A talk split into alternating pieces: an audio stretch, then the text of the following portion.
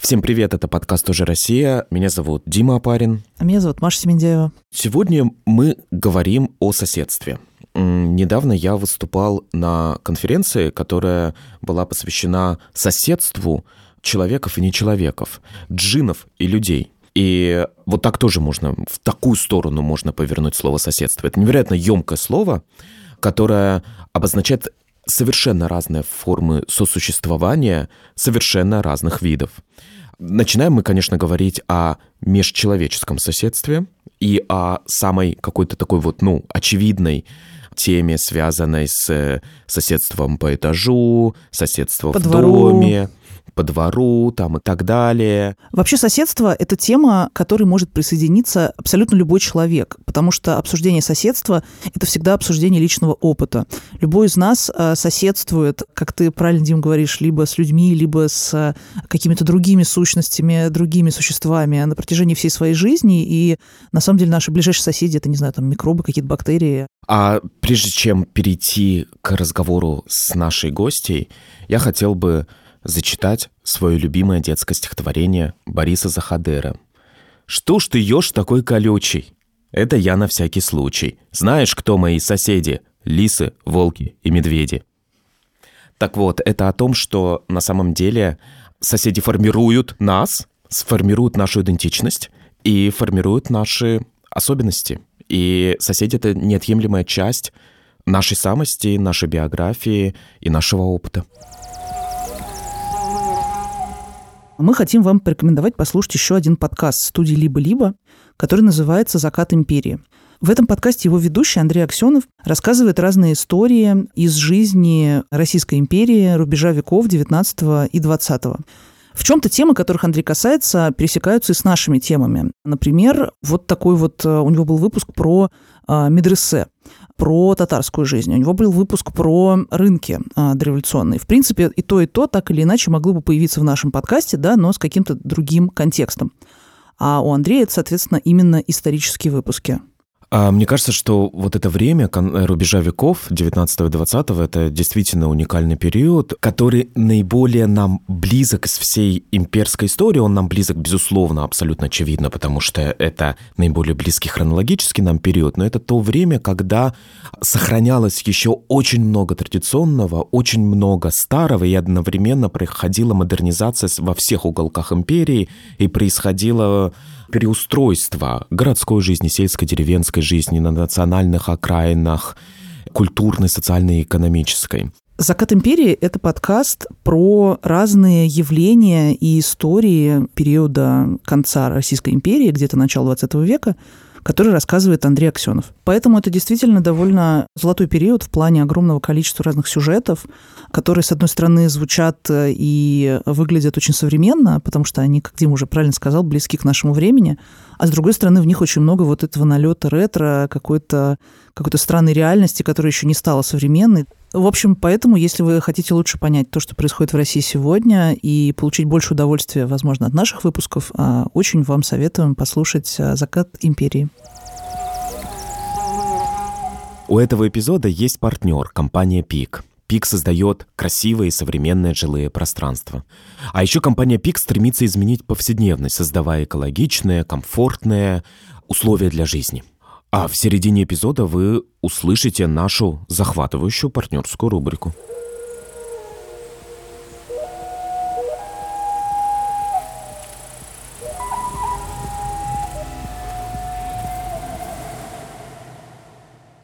Не совсем на студии, а в студии в 700 километрах от нас в Санкт-Петербурге мы рады приветствовать Ольгу Бредникову, независимую исследовательницу, социолога. Здравствуйте, Оль. Да, здравствуйте. Оль, я на самом деле очень хотел давно вас позвать, и в особенности, когда я увидел вот последний выпуск э, замечательного такого социологическо-антропологического журнала «Лабораториум», посвященное полностью соседству, это на меня произвело впечатление, и очень я обрадовался, что это понятие, которое такое очень емкое, всеобъемлющее, оно как-то нашло свою концептуализацию в русскоязычной э, академической литературе, и в целом это ужасно интересно. Как вы подходили вообще к, к понятию соседства? Что вы рассматривали? Что такое соседство? Да, последний выпуск нашего журнала «Лабораториум» посвящен соседству. Он вырос из нашего такого многолетнего исследовательского проекта. Мы позволили себе работать с этой темой в течение пяти лет, и это было здорово. Вот.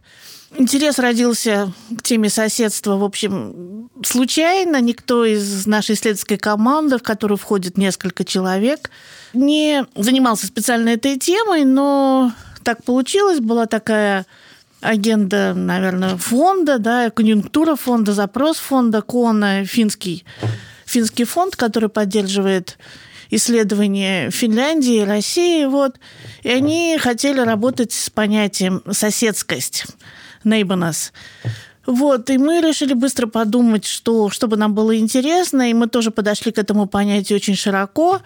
Почему наш проект назывался «Слоеный пирог соседства»? Мы работали с этим понятием в самых разных масштабах. Самый очевидный, самый первый – это жилое соседство, жилищное соседство, но у нас параллельно родилось очень много других тем соседства приграничное с Россией и Финляндией, соседство сквозь время, так называемое, когда соседствуют разные поколения и как бы сосуществуют как штукатурка или слой обоев, да, когда соседствуют разные эпохи. Вот. И сейчас наш, наш проект, наше исследование развивается в другую тему. Мы занимаемся исследованием соседства с животными. В частности, я исследую клопов, тараканов, как мы соседствуем с насекомыми в нашем доме. Действительно, соседство очень емкое слово. И вы только что говорили, да, это, это соседство межгосударственное, это соседство индивидов, это соседство городов там и так далее. Есть понятие соседства, угу. есть соседскость. Угу. Интересно было бы, наверное, начать с какой-то такой ретроспективы, вот, и вы выстраиваете довольно явную и для меня очевидную классификацию соседства вот в этой исторической динамике, что вот это было вынужденное советское соседство, а потом была атомизация 90-х э, нулевых годов, и теперь разные такие смешанные формы соседства, где люди начинают взаимодействовать, а, объединяться на почве совместного проживания, да, в каком-нибудь там многоэтажном доме или на одной улице или в одном дворе. Давайте вот пройдемся по этой динамике от э, советского послевоенного, наверное, времени до нашего.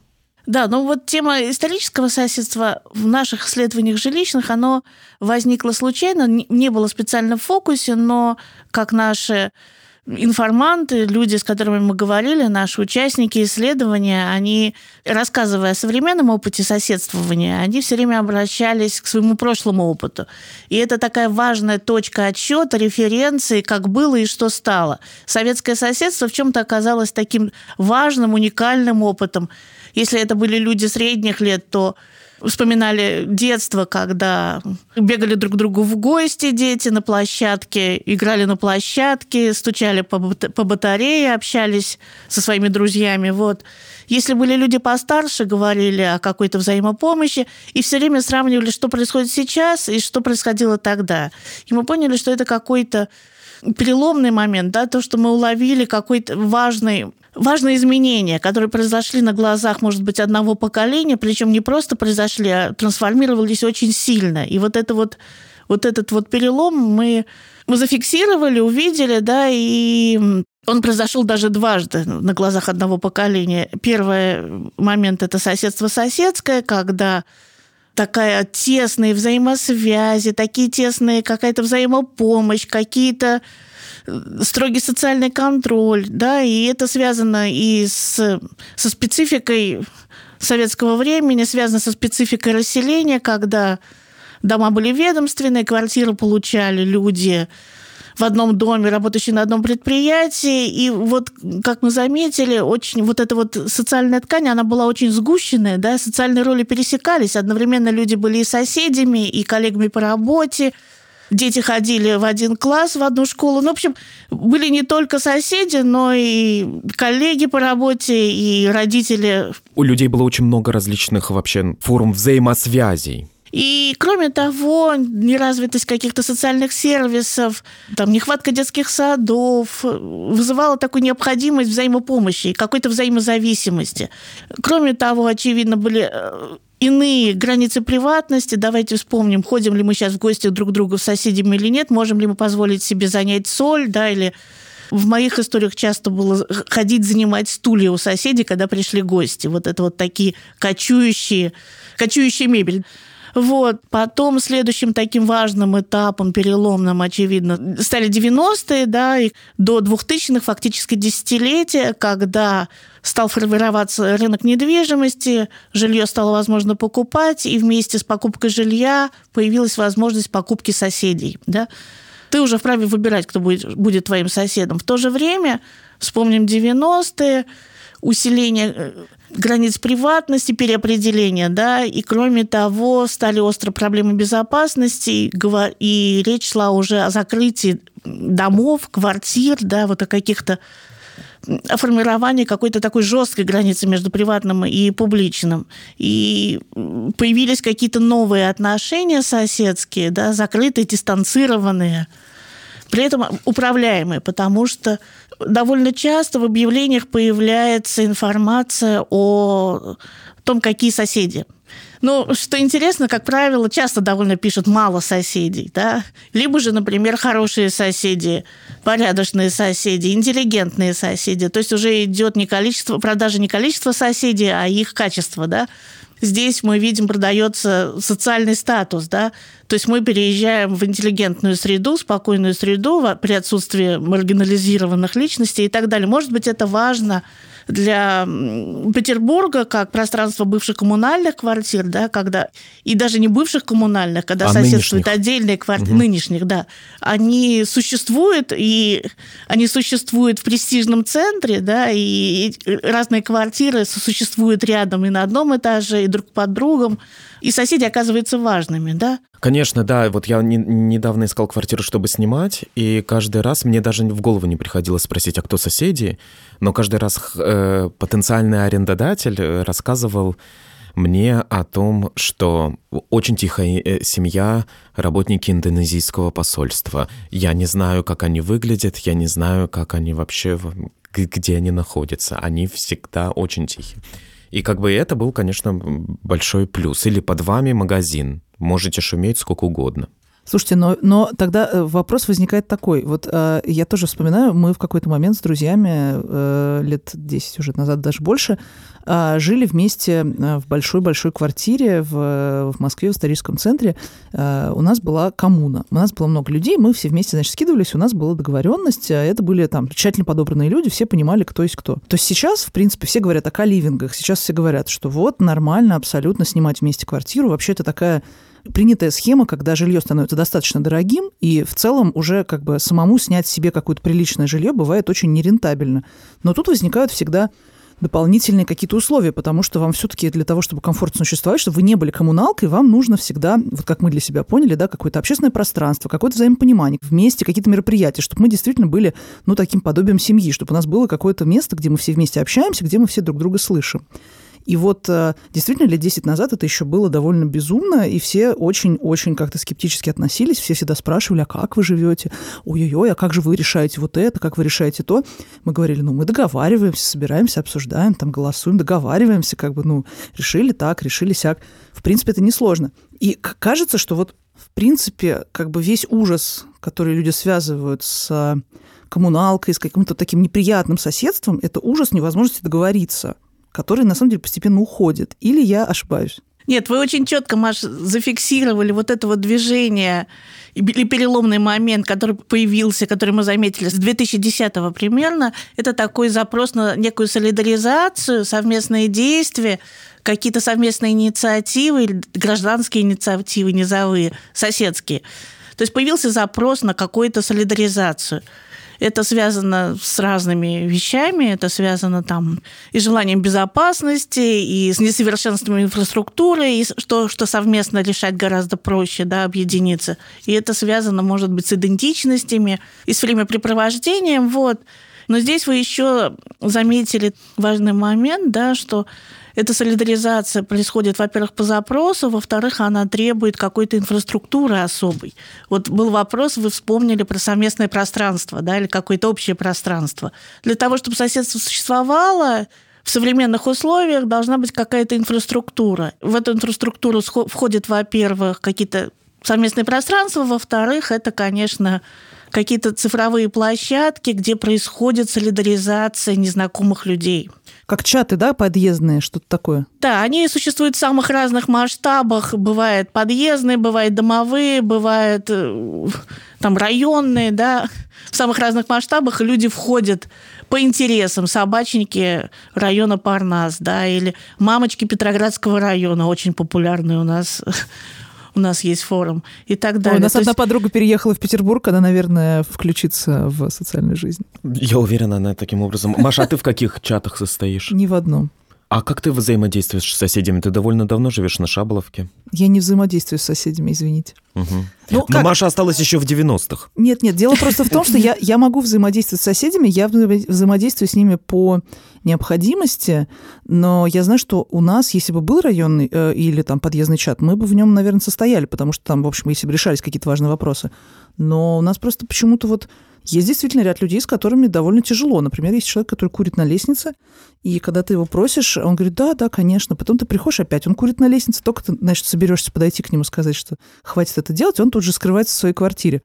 Но мы вот заметили, что, в принципе, периодические увещевания со стороны разных соседей на него действуют. Он перестает курить в подъезде, потому что там как бы не очень это хорошо. Вот. Но есть такие люди, с которыми сложно. Вот непонятно, почему они такие.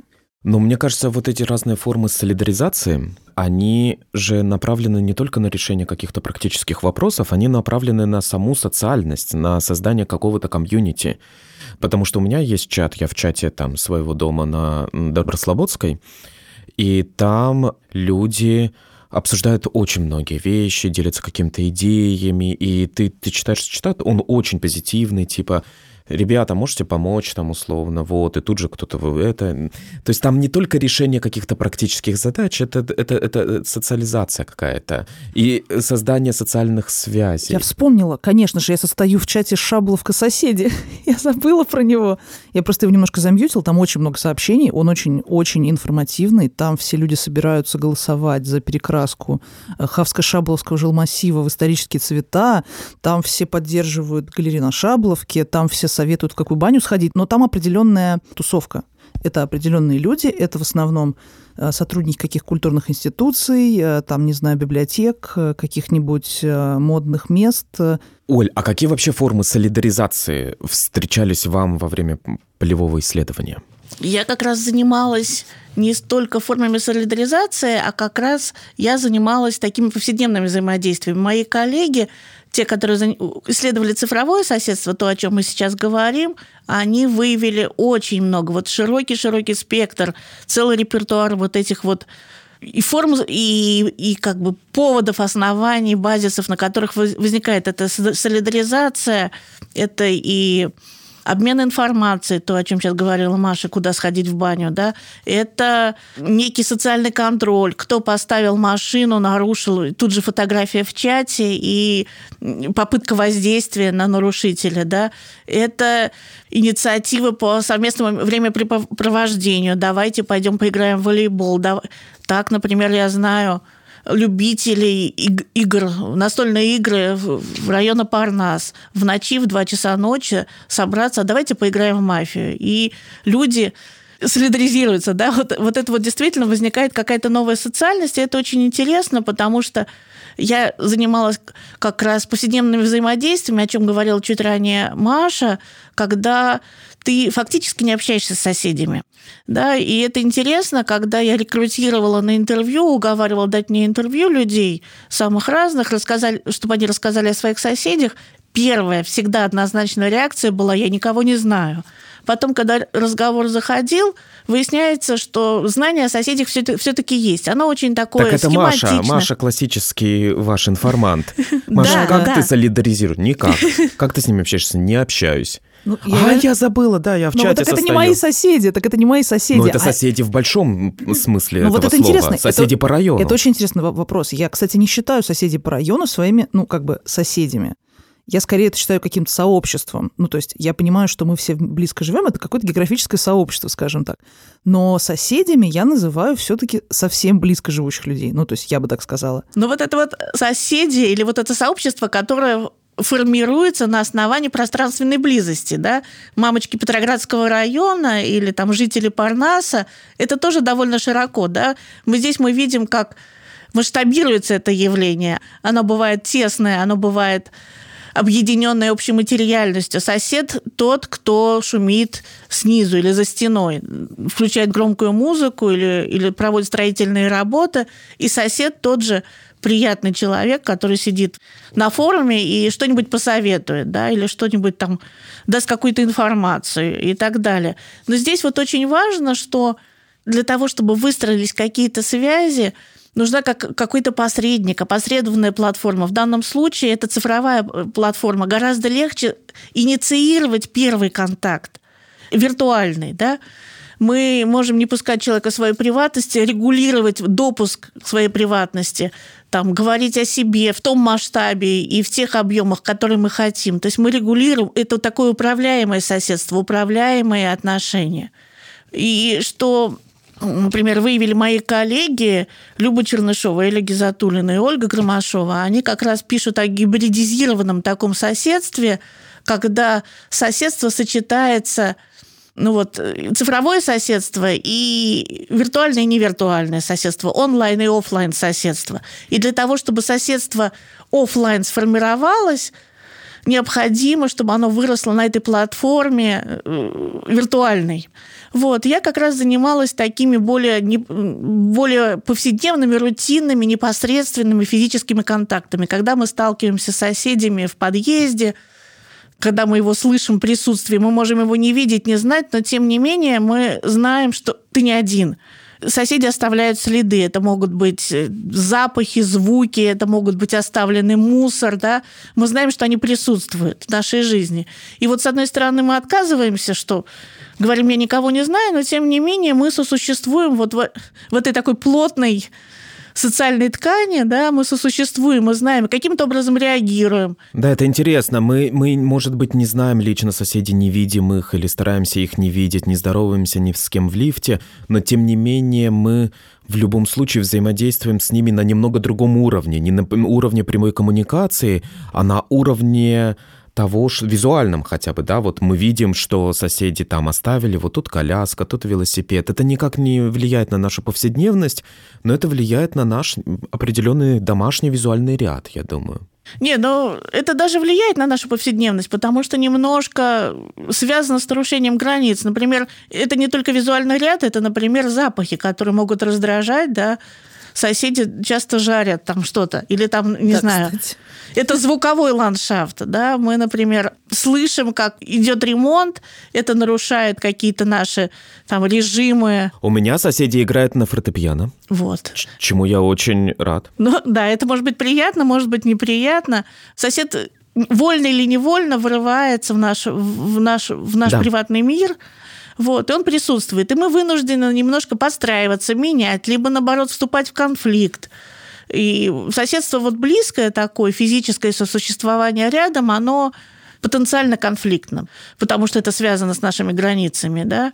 Я хотела сказать, ведь это действительно очень интересная история, например, дачное соседство. Вот э, Диме хорошо знакомая ситуация, у меня тоже, в общем, как бы понятная ситуация, когда у тебя есть дача, которую выдали какому-то количеству людей из некоторого коллектива, ну, бабушки там или дедушки кому-то, да, из э, родственников, и теперь вы живете, ну, как бы вот бабушки, дедушки, допустим, еще были в каких-то советских таких соседских отношениях. То есть они все скорее были друг с другом, как вот соседи в, не знаю, фильме «Шумный день» или что-нибудь такое, где сосед, даже если он какой-то очень неприятный человек, или он какой-то вообще, в принципе, ну, ты не очень хочешь с ним общаться, тебе как бы надо с ним общаться, потому что это вот так вот надо, вот это вот какой-то этикет, это прилично, это важно в каком-то социальном смысле.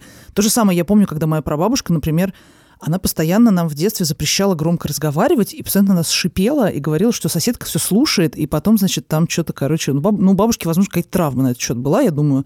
Когда я брал интервью, я много очень общался со старыми москвичами об их повседневности советской, соответственно, коммунальной, то многие люди говорили одну и ту же фразу о том или ином человеке, разных совершенно людях, люди раз, в разных домах, о том, что, например, там у Зои Ивановны большие уши.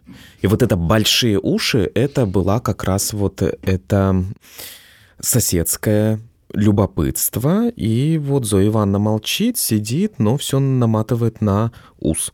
Ну, и оттуда же берется как бы и, ну, вот это вот действительно какой-то какой конфликт, о котором вы говорите, потому что очевидно, что не очень классно, когда ты знаешь, что все, что ты скажешь, как бы даже если ты привык к такой, ну, к другому уровню приватности, все равно, если ты знаешь, что все, что ты скажешь, может быть кем-то где-то обсуждено, использовано, или там, а, а, а ну, как-то вообще помимо тебя жить какой-то своей жизнью, это жутко неприятно. Я просто тоже вспомнила, что для меня в какой-то момент стало очень интересным исследованием таким маленьким, когда меня попросили для Арзамаса найти а, то, что Илья Кабаков говорил про коммуналки. Ну, то есть у него были всякие знаменитые работы, посвященные коммунальному быту и вот этому страданию человека в коммунальной квартире. Это художник-концептуалист. Да, Илья Кабаков Советский это художник-концептуалист. У него одна из, ну, у него много знаменитых работ, посвященных коммунальному быту. Одна из них, там, в общем, такая инсталляция, где человек улетел в космос прямо из коммунальной квартиры. Там такая самодельная установка, он как будто бы улетел, прорвав крышу, как бы, и все, его здесь больше нет. И вот это вот такой абсолютно апофеоз ненависти Кабакова к, к коммунальной, коммунальной жизни. Я помню, у него там тоже интервью однажды брала, э, было очень интересно. И как бы он всегда говорит про интровертность, про то, что ему очень было сложно, что он такой интроверт, что ему это все было тяжело. Но действительно все его высказывания про коммуналку, они касаются того, что ты не можешь, ты, ты постоянно с какими-то другими людьми. Это, ну, это должно быть кошмаром человека, который не, не может так, да? То есть это, это действительно, я думаю, для многих людей все-таки было страданием. И от этого, наверное, происходил этот откат жесткий. Потому что вот у меня возник вопрос – Почему в 90-е годы? Ну, то есть, э, да, понятно, что немножко изменилась экономика, вообще многие процессы сильно изменились, но тем не менее, если бы люди действительно были а, добрыми соседями, они бы не стали друг с другом вот так вот размежевываться, да, внезапно, жестко.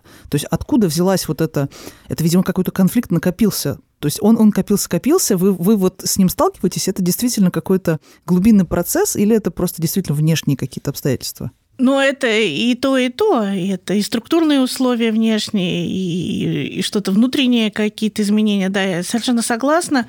Идет переопределение, что такое приватность, и кого пускать в свою жизнь, да, и как, какие есть механизмы ограждения.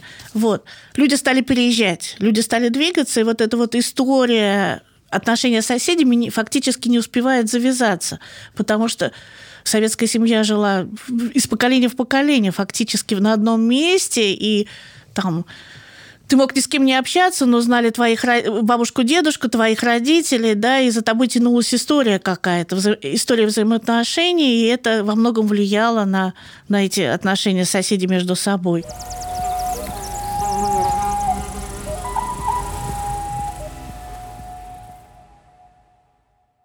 Наш эпизод про соседство. И поэтому эта рубрика, которую мы делаем вместе с компанией ПИК, партнером этого эпизода, тоже про соседство. И раз уж так совпало, что а, Дима автор целых двух книжек по московским домам, то Дима сейчас расскажет немного о московском соседстве, потому что это именно то, что на самом деле было объектом его изучения. Ну да, действительно, в течение долгих-долгих лет я собирал воспоминания московских старожилов, и до сих пор этим занимаюсь, потому что я веду проект э, в музее Булгакова, посвященный истории дома 10 на Большой Садовой. До этого еще была издана книга, посвященная 25 старым доходным московским домам. И главный сюжет вообще моих разговоров э, с московскими старожилами оказывалось соседство их взаимоотношения с соседями. И чаще всего, что еще интересней, это были рассказы об очень каком-то положительном опыте, о взаимопомощи. Вот, они по очереди сидели с детьми, они по очереди драили паркет. Москва была перенаселена, люди жили в коммунальных квартирах, а когда к ним приезжали родственники откуда-нибудь из другого места, то несколько раз я слышал истории, что эти родственники спали в ванной, и соседи никогда не были против, да, как бы все понимали, все знали, все входили в положение друг друга. Но, кстати, важно, что все-таки дом, он не просто делился на квартиры, он был единым организмом. И это единство вот этого организма проявлялось наиболее ярко как раз во дворах. Дети там играли, люди там спали даже в теплое время года, всегда дворы были переполнены, там сидели бабушки, там какие-то происходили взрослые игры, детские игры. Соседи друг другу помогали, и соседи были одним сообществом. Я помню рассказ Ольги Поповой, а, это очень знаменитая а, ученая... Византинист. Византинист, да, которая... Ольга Сигизмундовна. Она в детстве жила в Ермолаевском переулке, там, где сейчас находится Музей современного искусства. И она рассказывала о том, что, в общем, все дети этого дома были вхожи во все квартиры этого дома. И про то, что они играли в детстве всегда в квартирах. Они приходили туда, приходили сюда, они мигрировали как-то. Вот эти все рассказы, они, они показывают, что тогда эти сообщества, а, несмотря на то, что их принято немного да, демонизировать, что от коммуналки, да, там как-то э, соседи, все это очень тяжело, если так попадалось, что соседи были приятными и хорошими людьми, а так бывало довольно часто, то это был очень интересный мир, которого сейчас уже, к сожалению, нет. Но, тем не менее, появляются новые соседские практики, соседское взаимодействие переходит с лестничной клетки WhatsApp. Я, например, сижу в WhatsApp группе своего дома на Доброслободской улице в Москве. Это очень добрый WhatsApp. Но он называется Добро 4, потому что дом номер 4 и улица Доброслободская, все понятно. Но ты иногда читаешь, там мало практической какой-то информации. Но там люди просто помогают друг другу и благодарят «спасибо мужчине, который очистил мою машину» извините, а вот кто-то может поднять мне там эту сумку очень тяжелую? Да-да-да, сейчас иду. Но это действительно какие-то здоровые соседские э, взаимоотношения, которые цены, которые важны для твоей повседневной жизни. Ты понимаешь, что ты находишься в том доме, где потенциально эта помощь возможна. Компания Pix, с которой мы записываем этот эпизод, поддерживает соседское комьюнити через создание инфраструктуры в своих жилых кварталах во дворах вот этих жилых комплексов э, есть самые различные зоны. Вот там можно позаниматься йогой, где-то можно потренироваться, и там есть тренажерная зона. Безусловно, какие-то детские, действительно очень интересные площадки, которые не предполагают какого-то определенного сценария, и когда дети сами являются сценаристами своей игры, вот, ты должен как-то творчески к этому подойти.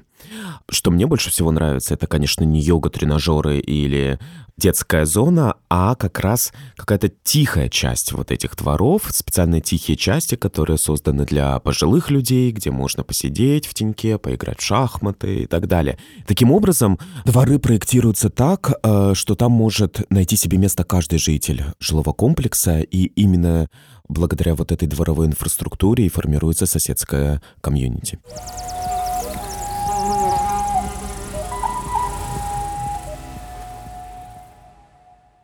В ходе вашего исследования вы видели разницу между центром и окраинами? И соседские отношения, например, в центре Петербурга, они формируются по-иному, они немного другие, в отличие от, например, тех же самых соседских отношений в новостройках или в многоэтажных окраинах, спальных районах? Да, вот для меня было большим открытием, для меня лично, что соседствование в новых районах, когда все одновременно стали новоселами, оно довольно интенсивное, в отличие от более спокойных отчужденных, вежливо отчужденных отношениях, соседских отношениях в центре.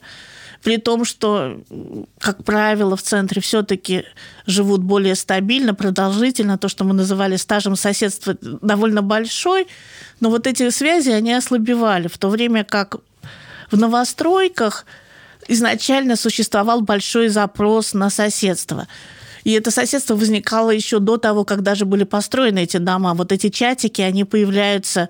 Что там с нашим? Построили там 28 этаж, переходим на 29. И сосед, соседские отношения уже выстраивались еще, когда фактически дома-то не существовало. Возможно, это связано с, там, с некоторыми внешними вещами, с дефицитом инфраструктуры на новом месте, с отсутствием какой-то информации, с необходимостью помощи. Вот, но здесь мне еще кажется, здесь во мне просыпается социолог, который смотрит на социально-классовую структуру. Мне кажется, это довольно важно, потому что в новых районах все-таки это довольно ровный получается социальный состав и возрастной, и экономической, как экономический базис тоже примерно одинаковая социально-экономическая структура получается, такая гомогенная среда, более или менее. Да, и то, что вот меня удивило в моем исследовании, то, что конфликты, они все общие, а солидаризации все-таки классовые. Людям легче солидаризироваться с представителями своей среды Да, и здесь мне вспоминается пример из, одного, из исследования уже моего нынешнего, которое сейчас провожу, связанное с тараканами и клопами, когда информантка рассказывала о том, что она купила чудесную квартиру в Тихой Коломне. Коломна – это район в Петербурге, а не подмосковный город. Да, район Петербурга замечательно красивый, тихий, удивительно уютный. Единственная проблема этой квартиры – это тараканы, которые, по ее словам, идут от соседей. Ее квартира расположена на третьем этаже, в то время как на втором и четвертом этаже коммунальные квартиры. И она говорит, что она не может решить проблему с тараканами, но при этом она даже не пытается предпринять переговоров с соседями. Она говорит, меня там не поймут и не услышат, я туда не пойду. И она ведет переговоры с по поводу тараканов с жителем соседнего подъезда, с оркестрантом из Мариинского театра, с которым ей гораздо легче наладить отношения и переговорить, как можно решить проблему с тараканами, не вступая в солидаризацию. То, это та проблема, которая, казалось бы, должна объединить. Классовое объединение против врага таракана но против других людей, которые Оно, оно в принципе, тараканов. должно быть внеклассовым. Оно должно быть, ну, как оно мне виделось, быть, оно да. видовым. Единым. Видовым. Межвидовое, да, вступить в межвидовые отношения. Тут не получается. Вы знаете, это очень интересно. Вот мы, наша подруга с Димой ездила в музей, э, господи, я забыла, в каком-то городе. Там в городском музее была сделана выставка про разных домашних паразитов. И там прям такая была кухня сделана. Она очень классно рассказывала. Значит, ты открываешь створку на кухне, и там, например, сидит мышь, и про нее что-нибудь написано, какая-нибудь там шутка или какой-нибудь прикол. Э, или там открываешь, там таракан, или там, в общем, кто живет здесь, кто живет здесь, как будто там просто везде, значит, э, такой вот мир, населенный какими-то паразитами, в целом какими-то э, спутниками человека с древних времен.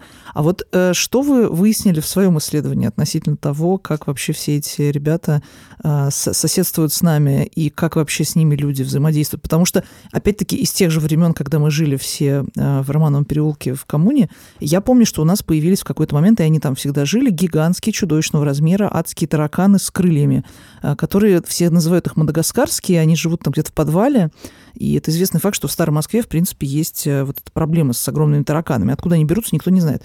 Но они реально летали, и они были очень страшные, но, честно, через какое-то время ты к ним просто привыкаешь. И ты думаешь, ну, фиг с тобой, как бы, я даже тебя убивать не буду. Иди куда шел. Ну, потому что просто уже надоело. Ну, то есть, э, и, и они как-то тоже сами немножко уходят. То есть вы, вы друг с другом на самом деле немножко примеряете. Здесь, конечно, важно понимать, что ты не один, не один дома, то, что называется, не один в своем жиле. Ты думаешь, что оно твое, а оказывается, оказывается, что нет. И ну, я не знаю, как сейчас в Москве, но в Петербурге огромная проблема снова с клопами. Это, это ужас. Да? Особенно в старом центре. Выходом борьбы с ней это становится укрепление своих границ, границ своего дома. Ты замазываешь все щели, герметизируешь, ставишь какие-то решеточки на или сеточки. То есть это вот такое вот консервация. Ну, там интересно и межвидовые отношения, как складываются отношения тараканов и людей с тараканами, клопами и пауками, вот, и отношения с соседями по поводу вот этих вот, по поводу этих насекомых. Но мне кажется, очень интересно еще историческое наследие вот этого, потому что когда мы говорим о клопах, э, вшах и тараканах, это немножко разговор о чехотке и о чем-то таком, что вот это, эти бедствия, они немного в прошлом. Но как раз вот они опять приходят в наше настоящее, но только в рамках вот этого исторического центра. И как бы как наличие клопов в некоторой степени свидетельствует о том, что, ну да, вот, ну, ты хочешь, чтобы была архитектура красивая, это дома квартира старые. С историей, это квартира с историей, с историей да. да. И часть нашей старомосковской или старопетербургской традиции — это наличие клопов. Вот мы записываемся сейчас на Лялиной площади, а я помню, я брал интервью у пожилого жителя Покровки дом Покровка 29, который рассказывал мне, я запомнил на всю жизнь это. Он говорил, что мы в детстве было огромное количество клопов, это где-то послевоенное время, 40-е, 50-е годы. И он рассказывал, а что сделать, если всех клопов превратить в светлячков? То в Москве наступят белые ночи. Это замечательная история, да. Ну вот, э, возвращаясь к началу, Дим, вопрос или комментарий по поводу русской литературы и истории насекомых дореволюционной, да, я сразу тоже немножко занималась этой темой, как раз специально смотрела художественную литературу, как конструируются насекомые, насеком, домашние насекомые, которые живут дома, и это, правда, такой показатель социального статуса. И, например, у Горького, я не помню где, там вши тараканы безнравственности. Это все идет через нищета. Это все идет через запятую, это в сцепке связано между собой. Да?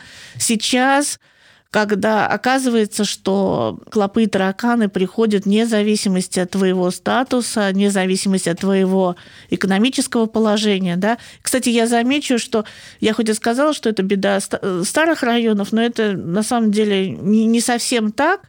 И в новых районах есть, есть эта проблема. Но это, это вообще еще большой разговор, как конструируется статус этих насекомых, потому что они всегда приходят.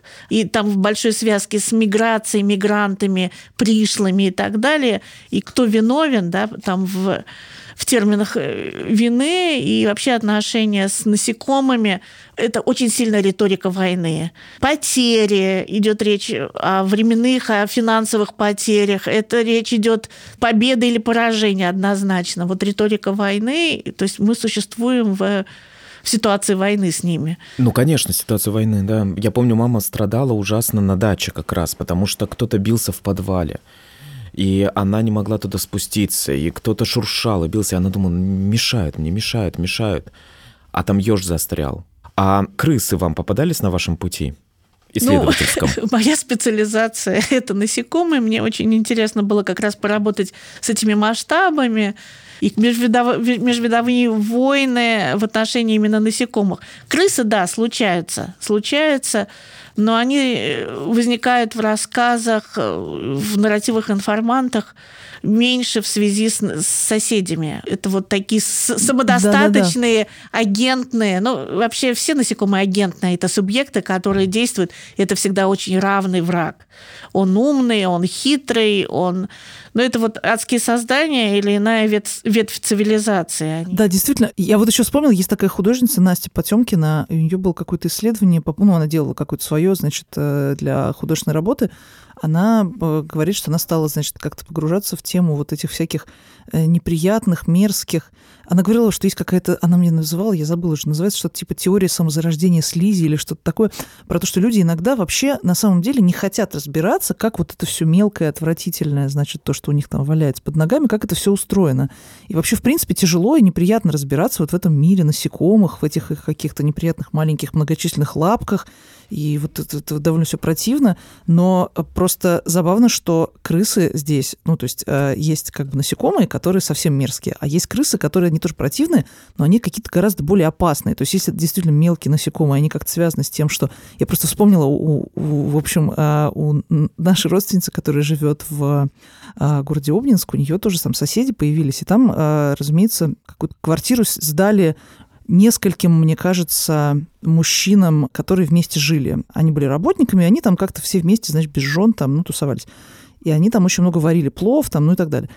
И она была уверена, потому что у нее появились какие-то тараканы периодически. Вообще мы не до конца понимаем, они мерещились или они были на самом деле. В общем, где-то они там бегали периодически, и она была уверена, что это из-за них. Она была уверена, что они приходят через обязательно дыру в стене, вентиляцию. То есть нужно было укреплять вентиляцию, и нужно было что-то делать с каким-то тоже там шкафом, потому что там тоже жили тараканы. И вот просто очень забавно, что как бы про крыс тоже там появятся крысы, ты не будешь обвинять соседей, потому что все... А в крысах обвиняют, кстати, магазины, потому что если у тебя магазин на первом этаже, то это обязательно там, там крысы. Да, в отношении насекомых меня поразила вот эта вот какая-то легитимная жестокость, потому что я собрала какие-то удивительные по накалу эмоций и вообще по агрессивности нарратива, когда люди рассказывают, потому что это ужас, это аффект, очень сильные эмоции переживают, но при этом очень подробно мне рассказывали, как убивают насекомых, каким способом, и это на каких-то таких тактильных ощущениях. Здесь нужен посредник. Ну, в отношениях соседями, да, вот эта вот агрессия, которая, которая возможна, она не проявляется на физическом уровне, но вот, например, моя коллега Люба Чернышова, она даже ввела в оборот такое понятие, как силовое соседство, когда отношения с соседями регулируется через какие-то взаимные оскорбления. Как правило, это какие-то вот агрессивные высказывания. Личные или, как правило, они происходят на цифровой платформе, в чатиках и форумах, да, э, например, там по поводу собачьего дерьма, что надо сделать, как надо поступить с соседями, которые нарушают какие-то правила. Может быть, тут же уместно вспомнить, что вообще появляются такие альтернативные способы коммуникации с соседями, когда идет переписка не только в чатиках, но, например, мы видим объявление на доске объявлений, да, вот эта вот коммуникация соседей с такой-то квартиры, прекратите включать громкую музыку по ночам или, или наоборот, агрессивно. В моей практике было, когда был субботний вечер, мы всей семьей находились дома, и вдруг в какой-то момент в подъезде, мы, не в подъезде, а в коридоре в прихожей, мы увидели записочку, которая была каким-то образом просунута под дверью с надписью «Соседи, что вы делаете? Вы нас заливаете». Почему было не позвонить в дверь и не сообщить, в общем-то, о такой э, проблематичной ситуации, требующей оперативного решения, почему надо было запихнуть эту записочку, я не знаю. Но вот такие вот опосредованные отношения все больше и больше включаются.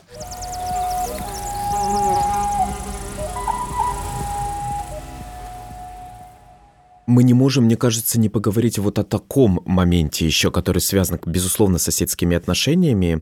Это разные подъезды, извините, парадные, перевожу для э, петербургской студии.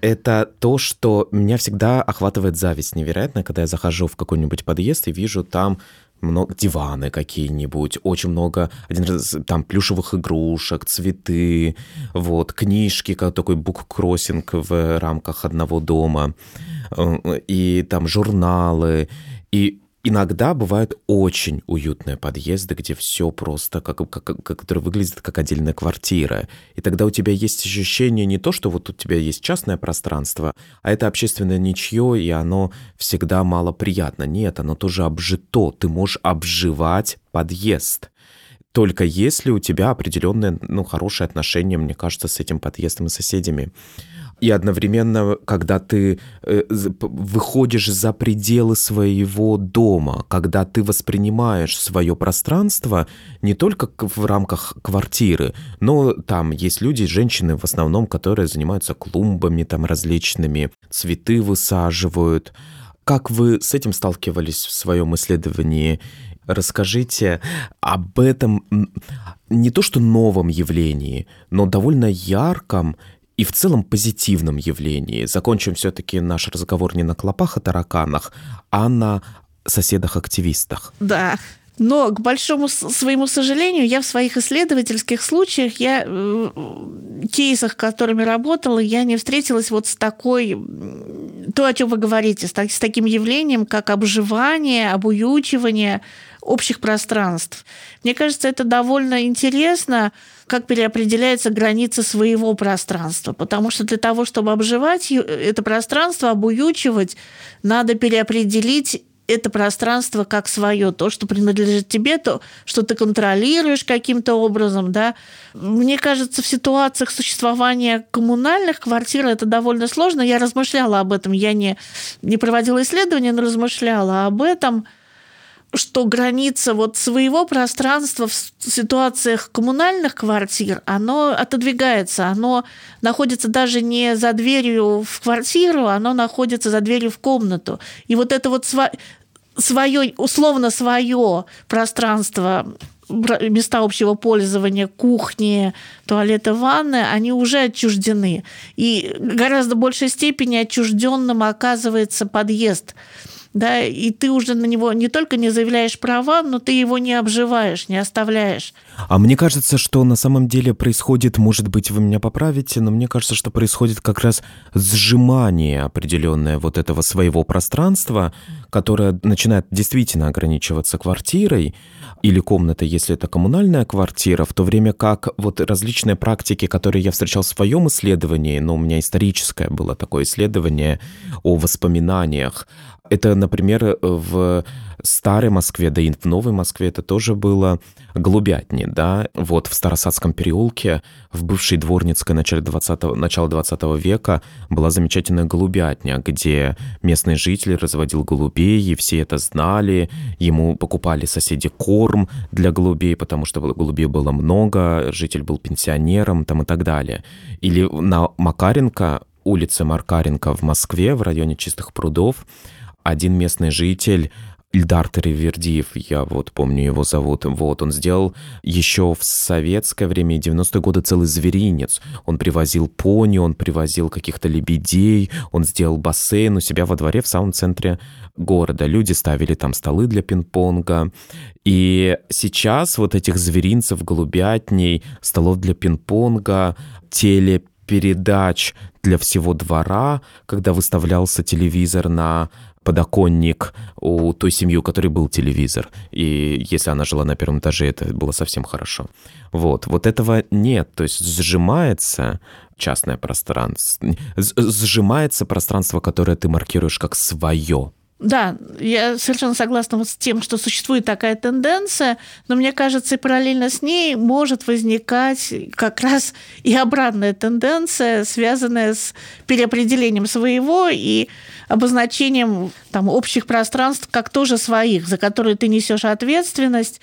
Вот это вот движение, там, посадить консьержа, это тоже переопределение своего и не своего пространства, вопрос допуска или переноса этой двери, или расширения этой границы условно своей до двери подъезда, это все определенные какие-то тенденции, которые мы можем наблюдать. Мне просто еще, знаете, вспомнилась на самом деле как раз петербургская история про там есть такие краеведы и такие активисты, которые отмывают парадные.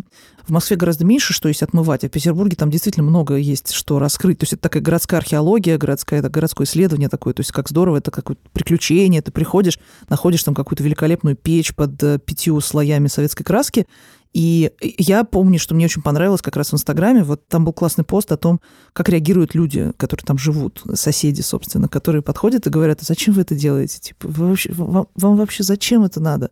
И такие, ну мы хотим, чтобы красиво было. А, ну, ну ладно, типа, окей. Ну, то есть первая реакция – это зачем? Вы, вы зачем это делаете? Да, я совершенно согласна, и здорово, что это становится ценностью, связанной там с исторической ценностью или с какой-то ценностью своего пространства, расширением ответственности, да. Но здесь, конечно, для того, чтобы все это изменить, нужны какие-то гражданские низовые инициативы. Слава богу, что они появляются, мы их наблюдаем. Вот. Но это тоже требует солидаризации соседей, которая все-таки очень сложна. Она происходит, бывает, и на разных основаниях возникает. Но вот солидаризация непосредственных соседей оказывается гораздо сложнее, чем солидаризация временная, солидаризация ситуативная, ограниченная по времени, по периоду своего действия. Вышел на субботник, сделал, закончил. Да? Вот то, что требует какой-то рутины, повседневной работы, это пока еще довольно... И непосредственных взаимодействий с людьми, которые ты живешь бок о бок и будешь продолжать общаться, требует гораздо больших вложений эмоциональных, временных и других. И поэтому ну, пока говорить об этом сложно, да, как об устойчивой Э, какой-то практики, но скорее как такое временной инициативе и связано с появлением гражданских активистов, и это здорово. Оля, э, спасибо вам огромное за такой э, насыщенный, интересный разговор и за то, что мы в некоторой степени, мне кажется, обсуждали какие-то такие очевидные вещи, кому-то может показаться, но всегда очень приятно послушать такой вот социологический, антропологический взгляд на нашу повседневность, с которой мы все сталкиваемся, но далеко не всегда концептуализируем ее. Да, спасибо вам огромное за этот разговор. Да, мне кажется, с одной стороны, это такие очевидные вещи, то, чего мы все переживаем, знаем, у нас есть в опыте, но, тем не менее, иногда так здорово остановиться, порефлексировать, поразмышлять, увидеть в этом что-то такие какие-то общие тенденции, либо, наоборот, не увидеть. И в этом есть свое удовольствие исследовательское. И я призываю вас читать э, специальный выпуск журнала «Лабораториум», посвященный а, теме соседства. И это был подкаст «Тоже Россия». А, Дмитрий Апарин. Меня зовут Мария Смедеева. Все, слушайте нас а, на всех удобных вам площадках. До Оля, свидания. До свидания. Спасибо большое. «Тоже Россия» — это подкаст студии «Либо-либо». Мы будем очень рады, если вы оставите на той платформе, где вы нас слушаете, какой-то отзыв о том, что вы прослушали, что вам понравилось, какое-то свое мнение. Мы будем очень рады это прочитать. Спасибо большое за оценки, которые вы нам ставите. Пожалуйста, ставьте больше и рассказывайте друзьям, если вам понравился наш подкаст. И слушайте нас везде, где вам удобно. Нам помогали записывать этот подкаст продюсерка Лиза Каменская, звукорежиссер Павел Цуриков и редактор Семен Шишенин.